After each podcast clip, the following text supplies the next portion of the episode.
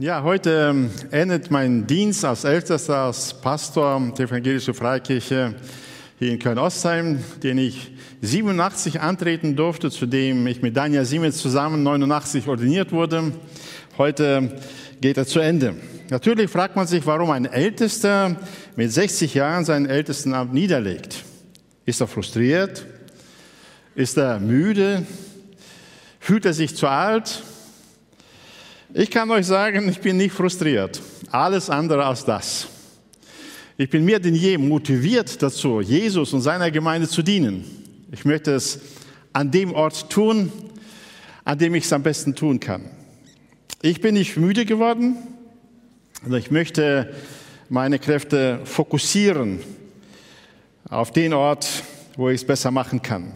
Ich fühle mich älter zugegebenermaßen als vor 33 Jahren, als ich in diesen Ältestendienst eingesetzt wurde, fühle mich etwas älter. Ich kann nicht mehr so gut so viele Feuer gleichzeitig oder so viele Eisen gleichzeitig im Feuer halten, wie das früher möglich war. Ich äh, fühle mich etwas zu alt für die Teenagerarbeit zugegebenermaßen. Ja. Ich habe vor 40 Jahren damit angefangen und letztes Jahr habe ich sie abgeschlossen. Ich habe meine letzten Schulungen, Seminare in der Teenagerarbeit gemacht und gesagt, ich äh, beende diese Arbeit. Ich bin nicht mehr so viel in der aktiven Teenagerarbeit drin, aber ich bin immer noch gut im Gespräch mit ihnen. So, ich muss sagen, ich liebe die Teenager nach wie vor von ganzem Herzen. Ich freue mich über jedes junge Gesicht, das ich hier in der Gemeinde sehe und auch über jeden, mit dem wir ins Gespräch kommen. Ich möchte ihnen weiter dienen, aber in einer etwas anderen Rolle. Für den Dienst in der Gemeinde wird man zu alt, wenn man seinen letzten Atemzug getan hat. Solange wir atmen, sind wir gut geeignet für den Dienst in der Gemeinde Jesu. An ganz bestimmten Stellen in der Rolle, die Gott uns zumisst. Ich möchte meine Abtrittspredigt dazu nutzen, den Dienst für Jesus ein wenig zu reflektieren, so viel es in dieser kurzen Zeit möglich ist. 30 Minuten, 30 Jahre, das ist also knapp. ein bisschen reflektieren und möchte aber noch viel mehr uns alle zum Dienst für Jesus motivieren, herausfordern, begeistern. Denn es gibt tatsächlich nichts Sinnvolleres hier in dieser Welt, als Jesus und seiner Gemeinde zu dienen. Wenn einmal diese Welt zu Ende ist, wird nur das übrig bleiben, was wir in die Gemeinde Jesu investiert haben, denn sie wird alles überleben, überdauern. Und deswegen macht das mehr Sinn, als sonst irgendwo, irgendwie, irgendetwas zu tun. Das hat der Herr mir als äh, Jugendlichem gezeigt und äh, das hat er mir aufs Herz gelegt. Und äh, ich bin sehr dankbar dafür, dass ich schon als Jugendlicher das einmal sehen konnte durch eine Krise ich war gerade Student an der Freien Theologischen Akademie und äh, bin dahin gegangen, um den Teens besser dienen zu können. Ich wollte eine Kurzbibelschule, aber es ist dann doch eine fünfjährige Ausbildung geworden. Nach dem ersten Jahr war ich durch alles, was ich gesehen habe, was ich in christlichen Medien gelesen habe, und dort ist das leider auch so, schlechte Nachricht ist eine gute Nachricht. Einige der Teens, die zum Glauben kamen, gingen wieder und das alles brach mir das Herz und ich fragte mich, macht das überhaupt Sinn? Sich für Gott einzusetzen, es geht doch alles seinen Bach runter. Macht das alles Sinn? Ich verlor den Sinn aus den Augen. Wozu studiere ich? Wozu setze ich mich ein? Macht das überhaupt noch irgendwie Sinn? Und äh, in dem Sommer, in dem Loch, in dem ich steckte, gab es eine Bibelfreizeit. Das war die zweite, die wir gemacht haben. Jugendliche für eine Woche zusammenzutrommeln mit ihnen eine Woche durch die Bibel zu gehen. So haben morgens, nachmittags und abends. Und in dieser Woche hat Gott mir aufgezeigt, einmal die Wucht seines Wortes. Und da war ich sehr sicher, es kommt nicht von mir, weil ich hatte nichts erwartet. Ich war ausgebrannt. Ich war einfach drauf und dran, das Handtuch zu werfen. Und dann habe ich gemerkt, wie Gott im Laufe der Woche die ganze Gruppe umgekrempelt hat. Das war so offensichtlich, das war der Wahnsinn. Das hier ist kräftig und wirksam, ganz unabhängig von meiner Kraft oder Schwachheit. Das war die Erfahrung, die ich gemacht habe. Und die zweite hat Gott mir gezeigt, wie kommst du auf die Idee zu fragen, ob es Sinn macht, für die Gemeinde Jesu sich einzusetzen? Jesus hat gesagt, ich werde meine Gemeinde bauen und die Pforten der Hölle werden sie nicht überwältigen. Wie kommst du auf die Idee, dass es untergehen könnte? Dafür in meine Entscheidungen. Ich will mein Leben dem Wort Gottes widmen und ich will es der Gemeinde widmen. Alles andere wird tatsächlich untergehen, aber nicht sein Wort und nicht seine Gemeinde. Manche Krisen sind gut zur Klärung. Nun, der Predigtext heute kommt aus dem ersten Petrusbrief, der uns äh, dazu ermutigt, zu dienen. Ich habe die Predigt mit diesem Titel überschrieben, zum Dienen begnadet. Äh, bewusst nicht nur begnadigt, weil wir sind tatsächlich begnadigte Sünder und dass wir dienen dürfen, ist ein Gnadenerweis Gottes. Aber wir sind auch begnadet im Sinne, dass er uns seine Gnadengaben gegeben hat. Man spricht von einem begnadeten Musiker, von einem begnadeten Redner und meint damit, dass er begabt ist. Und genau das meint Petrus. Hier in diesem Text in 1. Petrus Kapitel 4, Verse 10 und 11. Wie jeder eine Gnadengabe empfangen hat, so dient damit einander als gute Verwalter der verschiedenartigen Gnade Gottes. Wenn jemand redet, so rede er es als Aussprüche Gottes. Wenn jemand dient, so tue er es aus der Kraft, die Gott darreicht, damit in allem Gott verherrlicht wird. Durch Jesus Christus, dem die Herrlichkeit und die Macht ist von Ewigkeit zu Ewigkeit. Amen.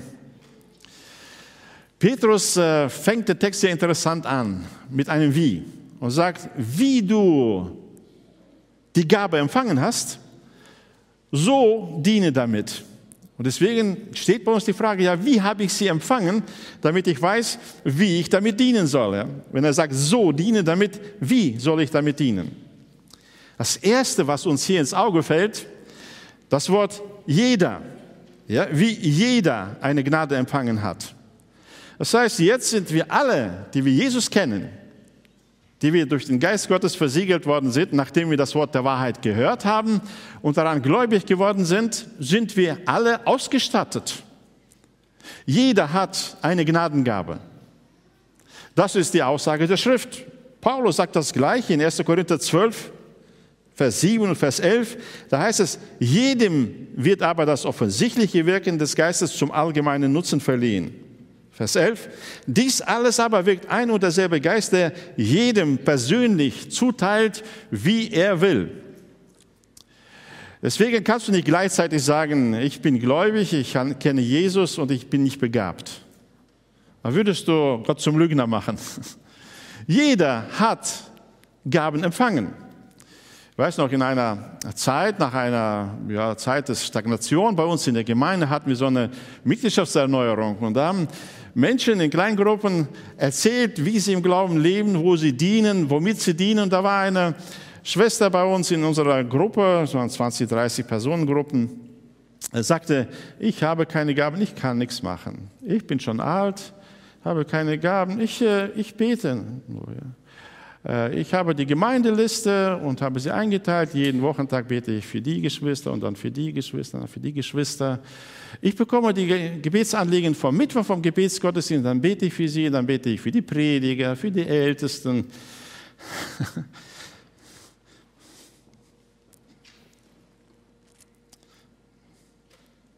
Und ich sitze da und sage, du sagst, du hast keine Gabe, du hast keinen Dienst,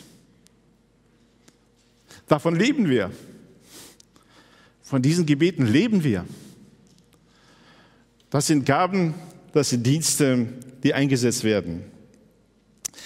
Wir haben sehr viele verschiedene Gaben und wir haben sie alle empfangen zum Dienst. Wir haben, so sagt Petrus hier, wie jeder eine Gnadengabe empfangen hat, so dient damit einander. Paulus sagt zum allgemeinen Nutzen oder wir lesen hier als gute Verwalter sollen wir mit diesen Gaben umgehen. Nein, das ist nicht etwas, was ich mir aneigne, ich habe es bekommen und jetzt kann ich ein Schild tragen, ich bin ein begabter Seelsorger und Ermahner oder mit Weisheit begabt oder äh, mit Hilfsbereitschaft, mit Evangelisation. Nicht dafür ist es gegeben. Ich bin auch nicht so der, derjenige, der das macht, damit machen kann, was er will. Und ich bin nur ein Verwalter. Ein guter Verwalter ist nicht einfach nur ein Lagerverwalter, so hingelegt und liegen lassen, bis der Herr es wieder abholt. Verwalter ist jemand, der das, was er bekommen hat, anvertraut hat, pflegt, möglichst Wert steigert, vervielfältigt. Dafür ist ein guter Verwalter da. Er hat etwas bekommen, damit er es einsetzt. Paulus sagt im Philipperbrief, dass wir nichts tun sollen aus Eigennutz oder nichtigem Ehrgeiz, sondern in Demut achte einer den anderen höher als sich selbst. Die Gaben sind uns nicht zum Selbstlob und Selbstdarstellung gegeben, zum Eigennutz, sondern sind dafür gegeben, damit wir anderen Nutzen bringen können. Und das spricht uns schon an, ja. Ich habe eine Gabe und bekommen habe ich sie zum Dienst. Bekommen habe ich sie vom Gott, der mir so gibt, wie er will. Ja, es ist nicht ein Selbstbedienungsladen oder es ist nicht eine äh, Plattform, wo ich mir anklicken kann, welche Gaben ich will und dann äh, geht es zum Einkaufswagen und dann klack und dann habe ich die Gaben, sondern hier hat der Geist Gottes entschieden, welche Gaben ich bekomme und natürlich dann auch, an welcher Stelle ich damit diene. Deswegen, wenn es heißt, wie bekommen oder wie erhalten, so dient damit, ist die Frage, diene ich Gott mit den Gaben, die er mir gegeben hat? Äh, wir haben Gabenlisten im Neuen Testament, mehrere, unterschiedliche. Eine ganze Reihe von Gaben, die aufgelistet ist.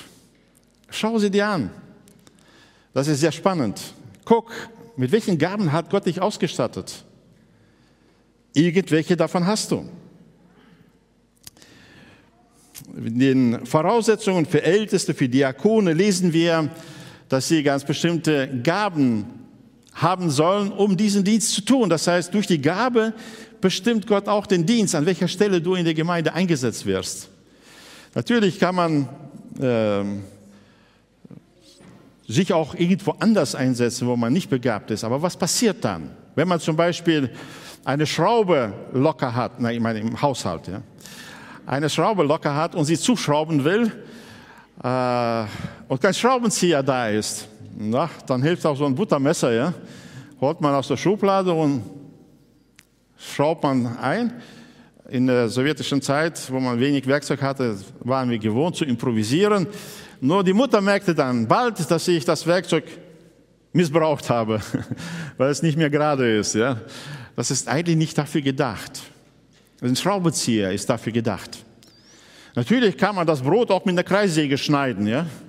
Mit Brotmaschine geht schon besser. Wir können also verschiedene Geräte verschieden gebrauchen. In Osteuropa, in der Ukraine haben wir die Erfahrung gemacht, dass sie nicht so viel Besteck brauchen. Gabel, Messer, Teelöffel, Löffel. Es reicht eigentlich ein Löffel. Und damit kann man alles machen. Butterbrot schmieren, klar, kann man auch schmieren. Ne? Man kann schneiden damit. Ja? Löffel, man kann Nudeln, man kann Kartoffeln, man kann Suppe damit essen. Ja, deswegen hat ein Soldat immer einen Löffel dabei und das war sein ganzes Besteck, das hat er am Stiefel. Und das war das Letzte, was er weggegeben hat. Deswegen hat man gesagt, wenn er umgekommen war, hat er seinen Löffel abgegeben, weil sonst gibt er ihn nicht ab so Universalwerkzeug. Und manchmal, ja, manchmal hat man Situationen, wo man so ein Universalwerkzeug sein muss. Ja. Missionare, die an einem neuen Ort anfangen, in der Regel sind sie sozusagen für alles zuständig und sind wie so ein Löffel dann. Ja. Für alle Aufgaben sind sie dann zuständig. Aber sobald Gott Menschen zum Glauben führt, eine Gruppe entsteht, eine Gemeinde entsteht, merkt man, wie sich das sortiert. Ja. Gott startet mit verschiedenen Gaben aus, es wird ein Team, das merkte ich immer wieder bei den Projekten, die wir gestartet haben, wie Gott dann Menschen zusammenführt und dann merkt man, wie vielfältig das ist. Und dann ist es gut, wenn jeder seiner Gabe entsprechend eingesetzt ist. Ja, deswegen ist uns ein Anliegen in der Gemeinde auch, dass jeder seinen Gaben entsprechend in der Gemeinde sich einsetzt. Dann kann er das gut. Dann kostet nicht so viel Kraft und Energie. Dann fehlt er nicht dort, wofür Gott ihn eigentlich ausgestattet hat. Deswegen ist das eine gute Aufforderung. Wie ihr empfangen habt, so dient einander mit den Gaben, die du bekommen hast. Also, welche Gaben hast du? Kannst du diese Frage für dich selbst beantworten? Es gibt verschiedene Gaben, Gabenbeschreibungen. Lies sie dir durch. Sieh deine bisherige Geschichte an. Wo hat Gott dich überall schon eingesetzt und äh, gebraucht? Was sagen die Menschen über deine Gaben? Oft erkenne ich als gar meine Gaben gar nicht, weil es einfach so selbstverständlich ist, dass man das kann. Das geht doch so einfach. Aber wenn jemand die Gabe nicht hat und guckt zu, sagt, boah, der, der macht das mit solcher Leichtigkeit und das geht ihm so von der Hand, er macht das so gut, ja, äh, dann erkennt er viel eher, dass du die Gabe hast. Und dafür sind wir in der Gemeinde zusammen, um diese Gaben zu sehen und einander zu helfen. Frage also deine Geschwister danach, Leute, mit denen du zusammenarbeitest. Besuche den sogenannten Dienstkurs. Wir werden ab April wieder damit starten. Es ist ein Kurs, bei dem man sich mit den Gaben auseinandersetzt, sie kennenlernt, äh, auch mit den Haltungen zu den Gaben. Es sind vier Abende, an denen du mit anderen zusammen das lernen kannst, wo wir einander helfen, die Gaben herauszufinden, um sie dann auch in der Gemeinde optimal einzusetzen. Also ich habe sicher schon eine E-Mail bekommen, hier zumindest Leute aus unserer Gemeinde, sicher die Livestreamer können gerne auch danach fragen und äh, könnt gerne an diesen Kursen auch teilnehmen. Oder mach einfach ein Praktikum. Praktikum in irgendeinem der Dienste. Die Möglichkeiten haben wir schon bei den Technikern, bei Sonntagsschullehrern, denke in der Musik auch. Wir werden uns darum bemühen, dass möglichst viele Praktikermöglichkeiten sind. Geh einfach hinein und versuch mitzuarbeiten. Die meisten Gaben entdeckt man erst im Tun. Vorher wird man sie nicht äh, so gut gesehen haben. Wie ähm, fängt man an, diese Gaben äh, zu sehen? Äh, als ich hier nach Deutschland kam mit 15 Jahren und äh, damals kamen viele Familien auch äh, nach, nach Köln aus der Sowjetunion. Ich habe bei vielen dieser Familien geholfen, Teppiche verlegen, tapezieren, Gardinenstangen anbohren, handwerklich praktisch, das war so mein Ding. In der Gemeinde dekorieren, äh, bei Festen alles wieder aufräumen, Stühle aufbauen, abbauen. Ich war zuständig für den Jugendraum, dass er in Schuss gehalten wird und sauber ist, später auch für den Gemeindesaal. Und äh, so war es für mich sehr deutlich. Ich habe meine Dienste. Ja. Hier, hier bin ich zu Hause und hier geht es mir richtig gut. Ja. Bis dann irgendwann irgendjemand auf die Idee kam, mich auch noch für andere Dienste einzusetzen. Dazu sage ich gleich noch ein paar Worte, wie, wie gut das kam. Ein weiteres Prinzip, das wir hier bei Petrus sehen, dass wir dem Geber entsprechend dienen sollen. Also hier steht zweimal das Wort Gnade drin. Ja, Jesus selbst sagte, auch der Sohn des Menschen ist nicht gekommen, um sich zu dienen, dienen zu lassen, sondern um zu dienen und sein Leben zu geben als Lösegeld für viele. Er war der Einzige, der Anspruch hätte, bedient zu werden, weil er ist Gott, er ist Gottes Sohn. Aber er kam, um zu dienen. Und jetzt sagt Petrus, dass ich dienen darf. Das ist eine Gnadengabe. Das ist eine Gnade Gottes, die mir anvertraut ist zur Verwaltung.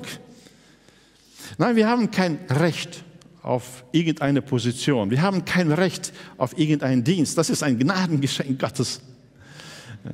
Ich ähm, kann bei Gott keine Ansprüche melden, weder in Bezug auf die Gaben noch auf irgendwelche bestimmten Dienste, sondern er selbst hat das so festgelegt, dass er mich erlöst Paulus drückt das so aus, wir sind sein Werk geschaffen zu guten Werken, die er zuvor bereitet hat, dass wir in ihnen wandeln sollen.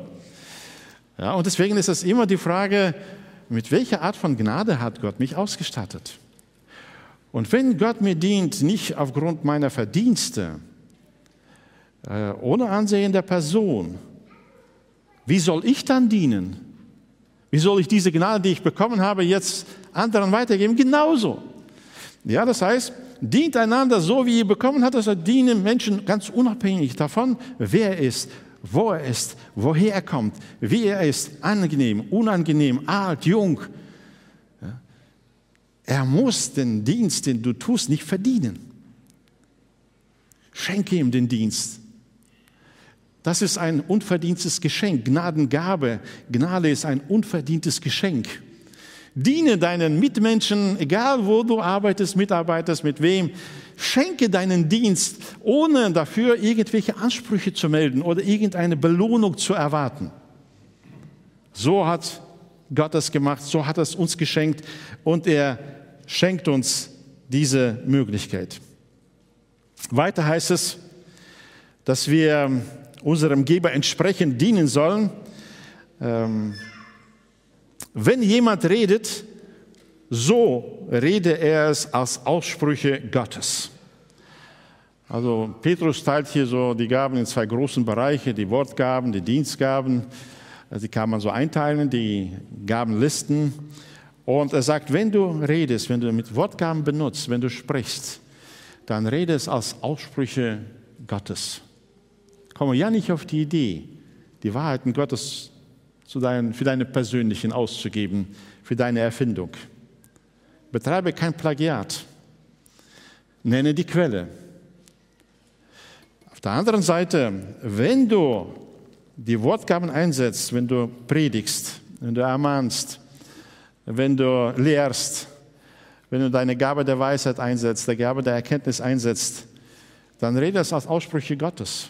Du hast hier mit dem Wort Gottes zu tun, das lebendig ist und wirksam ist, das eine Autorität hat. Ich habe als Diener Gottes keine Möglichkeit, das zu relativieren. Ich kann einen Befehl Gottes nicht wegerklären. Und das heißt, dient einander so, wie ihr empfangen habt, dann kann ich nicht sagen, okay, aber du brauchst es nicht mehr. Oder in deinem Fall ist es eine Ausnahme. Ja. Sondern ich, ich muss so sagen, wie es steht. Redest, wenn du redest, rede das als Aussprüche Gottes. Rede das in seinem Namen, in seiner Autorität. Die Leute müssen nicht mir gehorchen, mir glauben, sondern Gott glauben. Er sagt das. Und ihm folgen. Das ist es, wozu Gott uns beruft. Wenn wir im Reich Gottes dienen, wenn wir die Gaben für ihn einsetzen, dann ist das in seiner Autorität, in seinem Interesse und für ihn, was wir einsetzen. Oder weiter, wenn jemand dient, so tue es aus der Kraft, die Gott darreicht. In seiner Kraft sollen wir dienen. Äh, ich kann es mir noch gut erinnern an eine Zeit, wir haben als Gemeinde in diesen 33 Jahren sehr verschiedene Zeiten gehabt, Auf und Abs und äh, so Höhenflüge und auch Krisen durchgegangen. Und an eine Zeit erinnere ich mich, wo es eigentlich äußerlich besehen in der Gemeinde gut ging. Das heißt, wir wurden immer aktiver, richtig gute Projekte gestartet, aufgebaut, durchstrukturiert, Mitarbeiterteams gebildet und wir machen und machen und immer mehr und merken, wir werden immer aktiver und immer uneffektiver. Menschen kommen kaum noch zum Glauben. Viele Geschwister in der Gemeinde werden so lau, gehören zu der grauen Masse, Gottesdienstbesucher und das war's. Das kann es doch nicht sein. Wieso fehlt die Kraft? Ja? Wo ist die Kraft der Gemeinde, die dafür da ist, um Jesus zu bezeugen, um Menschen zu ihm zu führen?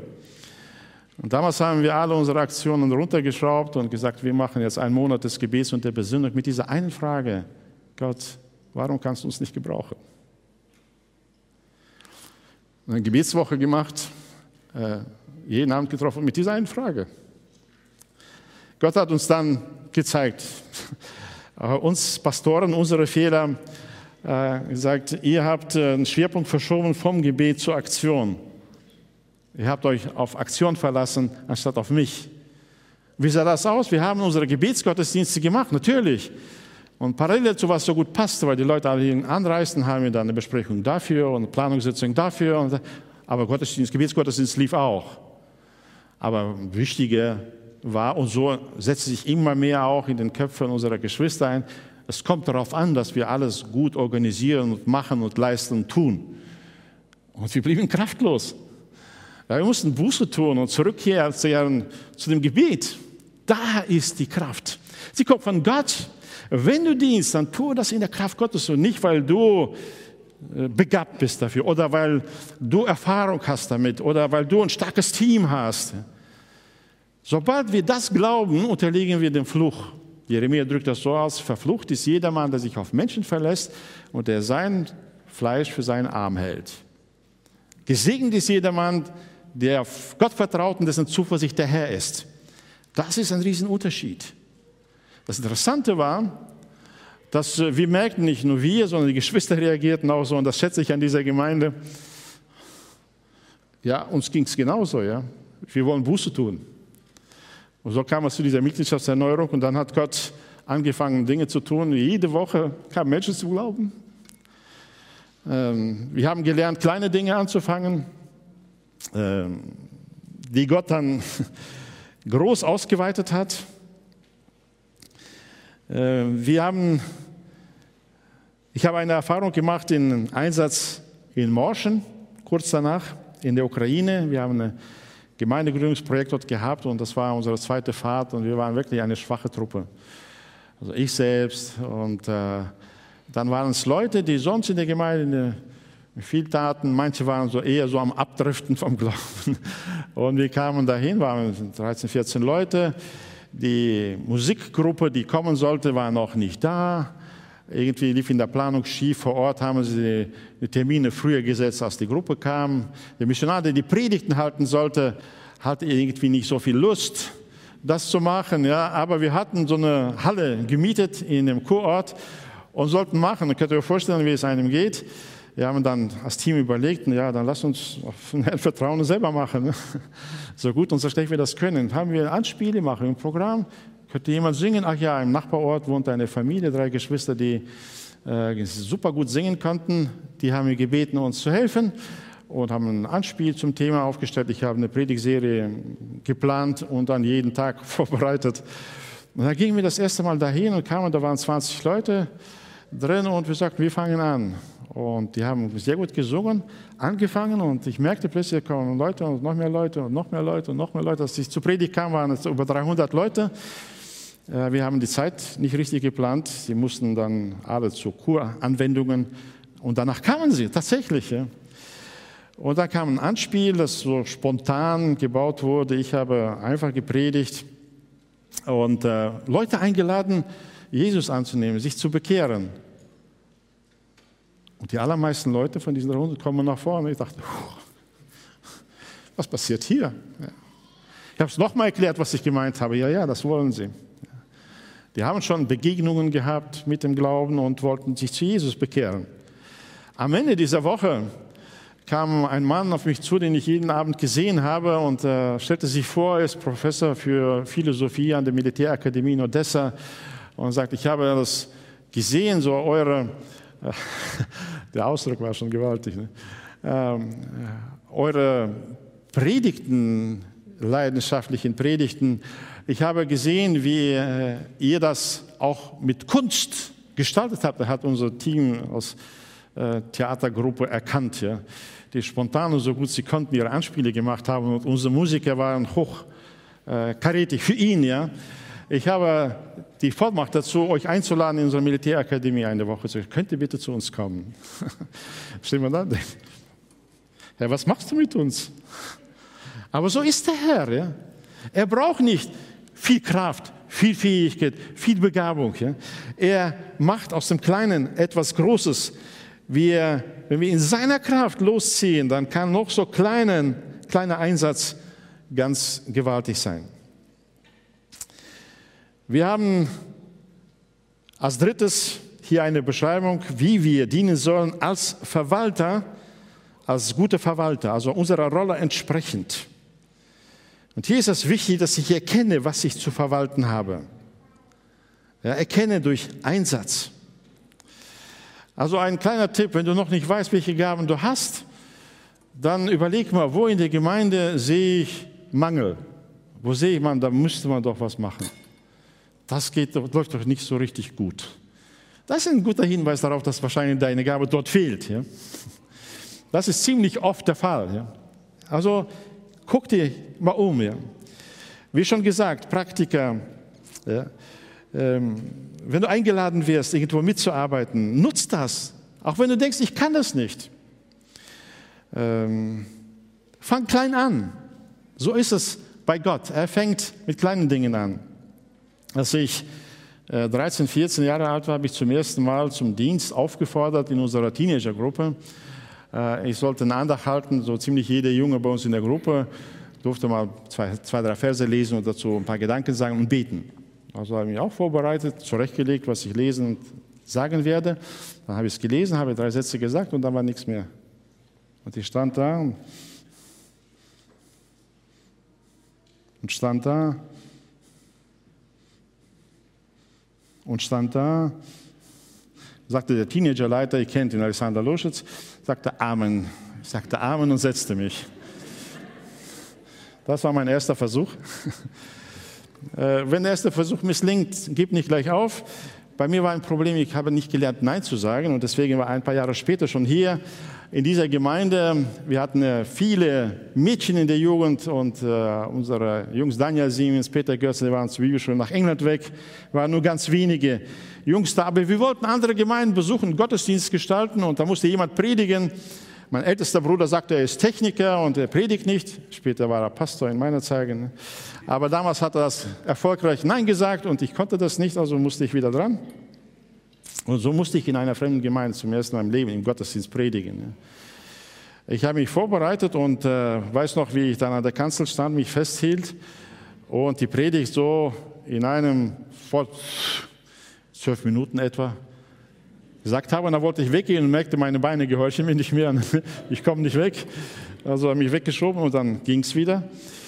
Äh, nach dem Gottesdienst kam ein Onkel auf mich zu, er gehörte zu der Gemeinde dort, so freudestrahlend, Jakob, ich habe nichts verstanden. das ist okay? Ermutigend. Nichts verstanden. Warum hat er nichts verstanden? Dann habe ich mir getraut, nach ein paar Predigten so eine Kassette zu hören. Wisst ihr, was Kassette ist? Das ist äh, ein Tonbandgerät, auf dem man Stimme aufnehmen kann. Damals hat man so die Predigten festgehalten, haben mir angehört, dachte auch schräg. Ich hatte so eine Affengeschwindigkeit drauf. Äh, ohne Punkt und Komma, ohne Pausen, weil ich dachte, Pause bedeutet, du bleibst wieder stecken. Ja. Da musste ich lernen, etwas langsamer zu reden. Heute rede ich manchmal zu langsam. Aber das waren so die Anfänge. Dann äh, kam der Tag, wo unsere Teamleiter äh, zur Bibelschule gehen mussten, nach Wiedenest. Äh, Gerhard Görzun und Peter Siemens. Peter Siemens arbeitet jetzt bei äh, Open Doors. Äh, und Alexander Losches, der verantwortlich war für die Kinder-, Jungschau- und Teenie-Arbeit, er hat mich gebeten, ihm zu helfen, weil er eingesprungen ist. Und ich habe geholfen. Ich war immer hilfsbereit. Und habe dann zwei Monate ihm geholfen und er sagt, und jetzt mach weiter. Und ging.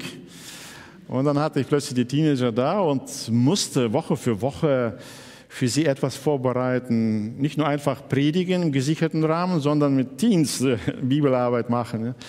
Und merkte, oh Mann, da muss ich ja noch dies machen und das. Allein ich schaffst es nicht. Guck mich um, Peter Voth, er war gerade ein halbes Jahr gläubig damals. Ja. Wir haben uns angefreundet, er ist eingestiegen, wir haben Jahre mit ihm die ersten Jahre zusammen gemacht. Und diese Teenager haben es mir beigebracht, das Wort Gottes zu leben, wirkliche Fragen zu stellen, zu predigen. Das waren unvergessliche Dinge. Als ich verstanden habe, dass Gott mich dafür berufen hat, für Teenagerarbeit, dann bat ich Gott, gib mir bitte wenigstens eine Kurzbibelschule, damit ich dazu lernen kann. Und das, äh, dazu sind wir als Verwalter aufgerufen, unsere Gaben nicht nur zu erkennen, sondern sie auch zu entfalten, zu entwickeln. Und ich dachte an eine dreimonatige Kursbibelschule und bin dann für fünf Jahre an der Freien Theologischen Akademie hängen geblieben.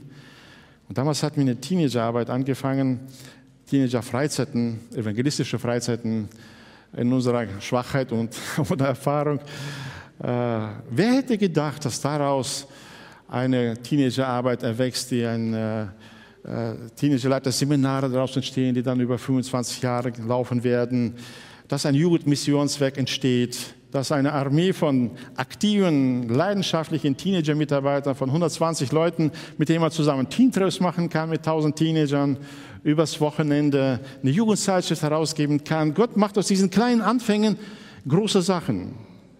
Aus diesem äh, kleinen Team bei äh, Teens und Fans für Christus kam die, der Gedanke, wie man evangelistisch arbeiten kann. Und das erste Projekt Teen Sundays hier an der Schule, hier nebenan, kam so zustande und dann die erste Freizeit. Ferrat kommt aus dieser ersten Freizeit, er kam dort zum Glauben. Äh, Active Zone ist daraus erwachsen. Alex Loschitz hat diese Arbeit übernommen und weiterentfaltet. Ja, wozu erzähle ich das? Nicht, was für große Dinge wir gerissen haben, aber äh, um dieses Prinzip des Reiches Gottes noch einmal hervorzubringen. Das Reich Gottes ist wie ein Senfkorn. Es ist das kleinste unter Samenkörnern, aber es wird ein großer Baum. Ja? Und deswegen möchte ich dazu ermutigen, fang in Schwachheit an, ein schwaches Projekt. Und guck, was Gott daraus macht. Das ist das Abenteuer. Fang schwach an, aber fang an. Warte nicht, bis du denkst, so ein abgesichertes Projekt, wir haben alles durchgerechnet, es wird alles funktionieren. Ja, ich sichere das ab. Dann arbeitest du nicht mehr aus der Kraft, die Gott da reicht, sondern aus deiner eigenen bisschen Kraft. Da wird nie was Großes draus. Aber wenn du auf die Kraft Gottes vertraust und klein anfängst, dann kann man nur noch staunen, was Gott daraus macht. Ich könnte daraus noch eine ganze Reihe von Geschichten hier in der Gemeinde erzählen, äh, was Gott daraus gemacht hat. Aber wie kann ich jetzt meine Gaben verbessern? Es gibt so viele Möglichkeiten durch Schulung, durch Ausbildung zu lernen. Ich bin so dankbar der Gemeinde, dass mir ein Sabbatjahr gegeben hat und ich noch ein Jahr investieren konnte, um mein Masterstudium in biblischer Seelsorge zu machen. Anschließend nochmal drei Jahre Training in biblischer Seelsorge zu machen, um jetzt diesen Dienst zu tun. Das ist im Grunde genommen der Grund, warum ich den Ältestendienst beende, weil dieser Dienst mich so in Anspruch nimmt, dass er mir viele Wochenenden kostet.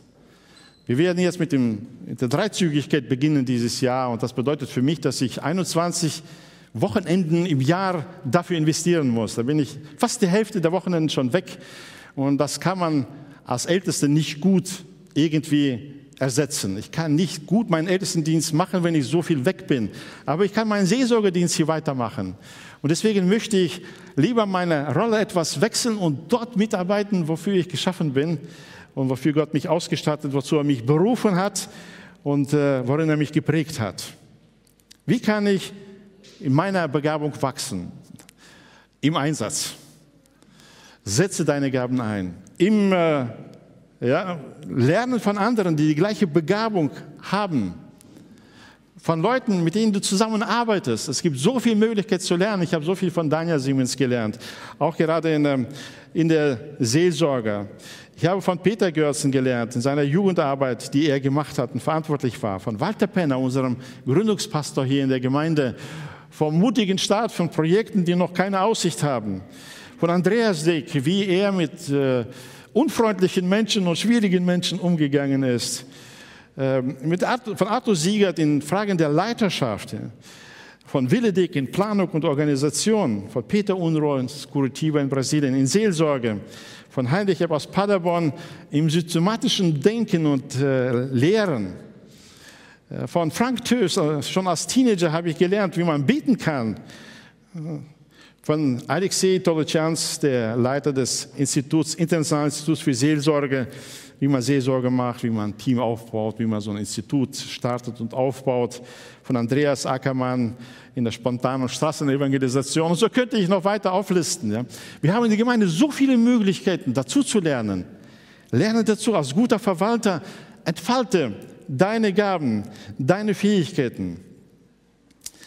Ähm als äh, viertes und letztes möchte ich dich dazu ermutigen, dem Zweck entsprechend zu dienen. Der Zweck ist uns hier genannt, damit in allem Gott verherrlicht wird durch Jesus Christus, der die Herrlichkeit ist und die Macht von Ewigkeit zu Ewigkeit. Amen. Dazu soll der Dienst beitragen, dazu soll er dienen. Nicht dafür gegeben, damit ich gut ins Licht komme. Deswegen ist mir das ein bisschen peinlich heute, muss ich schon ehrlich sagen. Ja? Die Dankesworte, die an mich kommen. Ich muss sagen, wenn es irgendwas Gutes gegeben hat, dann kommt es von Jesus. Übrigens, Ältestendienst ist eine sehr komfortable Position. Warum? Ja, für alles, was gut in der Gemeinde läuft, bist du dankbar den Geschwistern, die das mitmachen, machen, verwirklichen, umsetzen.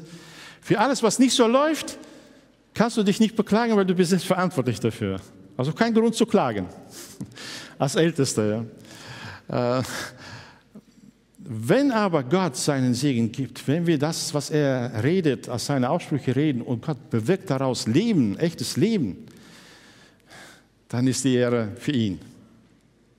Wenn wir aus seiner Kraft heraus dienen und Gott diesen Dienst gebraucht, um Gemeinde zu bauen, dann gehört die Ehre ihm. Es ist seine Herrlichkeit was die Ehre Gottes noch vergrößert, wenn uns bewusst wird, mit was für einem schlechten Material er arbeitet, wie ich bin. Und wer kann besser wissen als wir selbst in einer ruhigen Stunde, allein mit unserem Gewissen, wie viel wir verdient haben. Bin so dankbar, in dieser Gemeinde zu sein, die, äh, die vielen Fehler und Mängel, äh, die ich habe, wenn man sie alle auflisten sollte, ja, wäre es eine sehr lange Liste geworden. Ja. Eine sehr lange Liste geworden. Aber diese Gemeinde ist fähig zu vergeben, Vertrauen neu zu schenken. Wir dürfen aus der Kraft Gottes dienen. Alles, was es Gutes gegeben hat im Dienst hier als Älteste in der Gemeinde, das ist Gott, Gott allein zu verdanken. Und das ist es, was uns befreit. Wenn wir nicht mehr für das eigene Ansehen dienen, nicht äh, um Bestätigung und Lob zu bekommen dienen, sondern wenn wir nur darauf aufschauen, wie kann das Gott verherrlichen? Wie kann es dazu beitragen, dass dieser Bruder, diese Schwester Gott verherrlicht oder dieser gefallene Mensch da draußen, wie kann Gott verherrlicht werden? Wie kann ich mich so einsetzen, dass Gott geehrt wird, dass es eindeutig wird, dass er es ist, der es macht? Das ist sehr befreiend im Dienst und sehr beflügelnd im Dienst. Und deswegen möchte ich mit Petrus uns alle dazu einladen, dazu herausfordern. Lass uns dienen. Lass uns den Gaben entsprechend dienen. Dienst du schon oder lässt du dich bedienen? Das ist die Frage, mit der ich die Predigt abschließen will. Dienst du so, wie du die Gnadengaben Gottes empfangen hast? Kennst du deine Gaben? Pflegst du sie? Entfaltest du deine Gaben als guter Verwalter der Gnade Gottes? Setzt du sie exklusiv für die Ehre Gottes ein, ohne eigene Ehre zu beanspruchen? Das gilt übrigens nicht nur für die Superchristen, Supergeistlichen. Das ist jedem Einzelnen gesagt, der zur Gemeinde Jesu gehört. Deswegen lasst uns nun jeder mit der Gnadengabe, die er empfangen hat, den anderen in der Gemeinde dienen, damit Jesus dadurch von Tag zu Tag immer mehr verherrlicht wird. Dazu möchte ich auch weiter gerne in dieser Gemeinde dienen, wo immer Gott mir die Gelegenheit gibt, mit euch zusammen. Amen.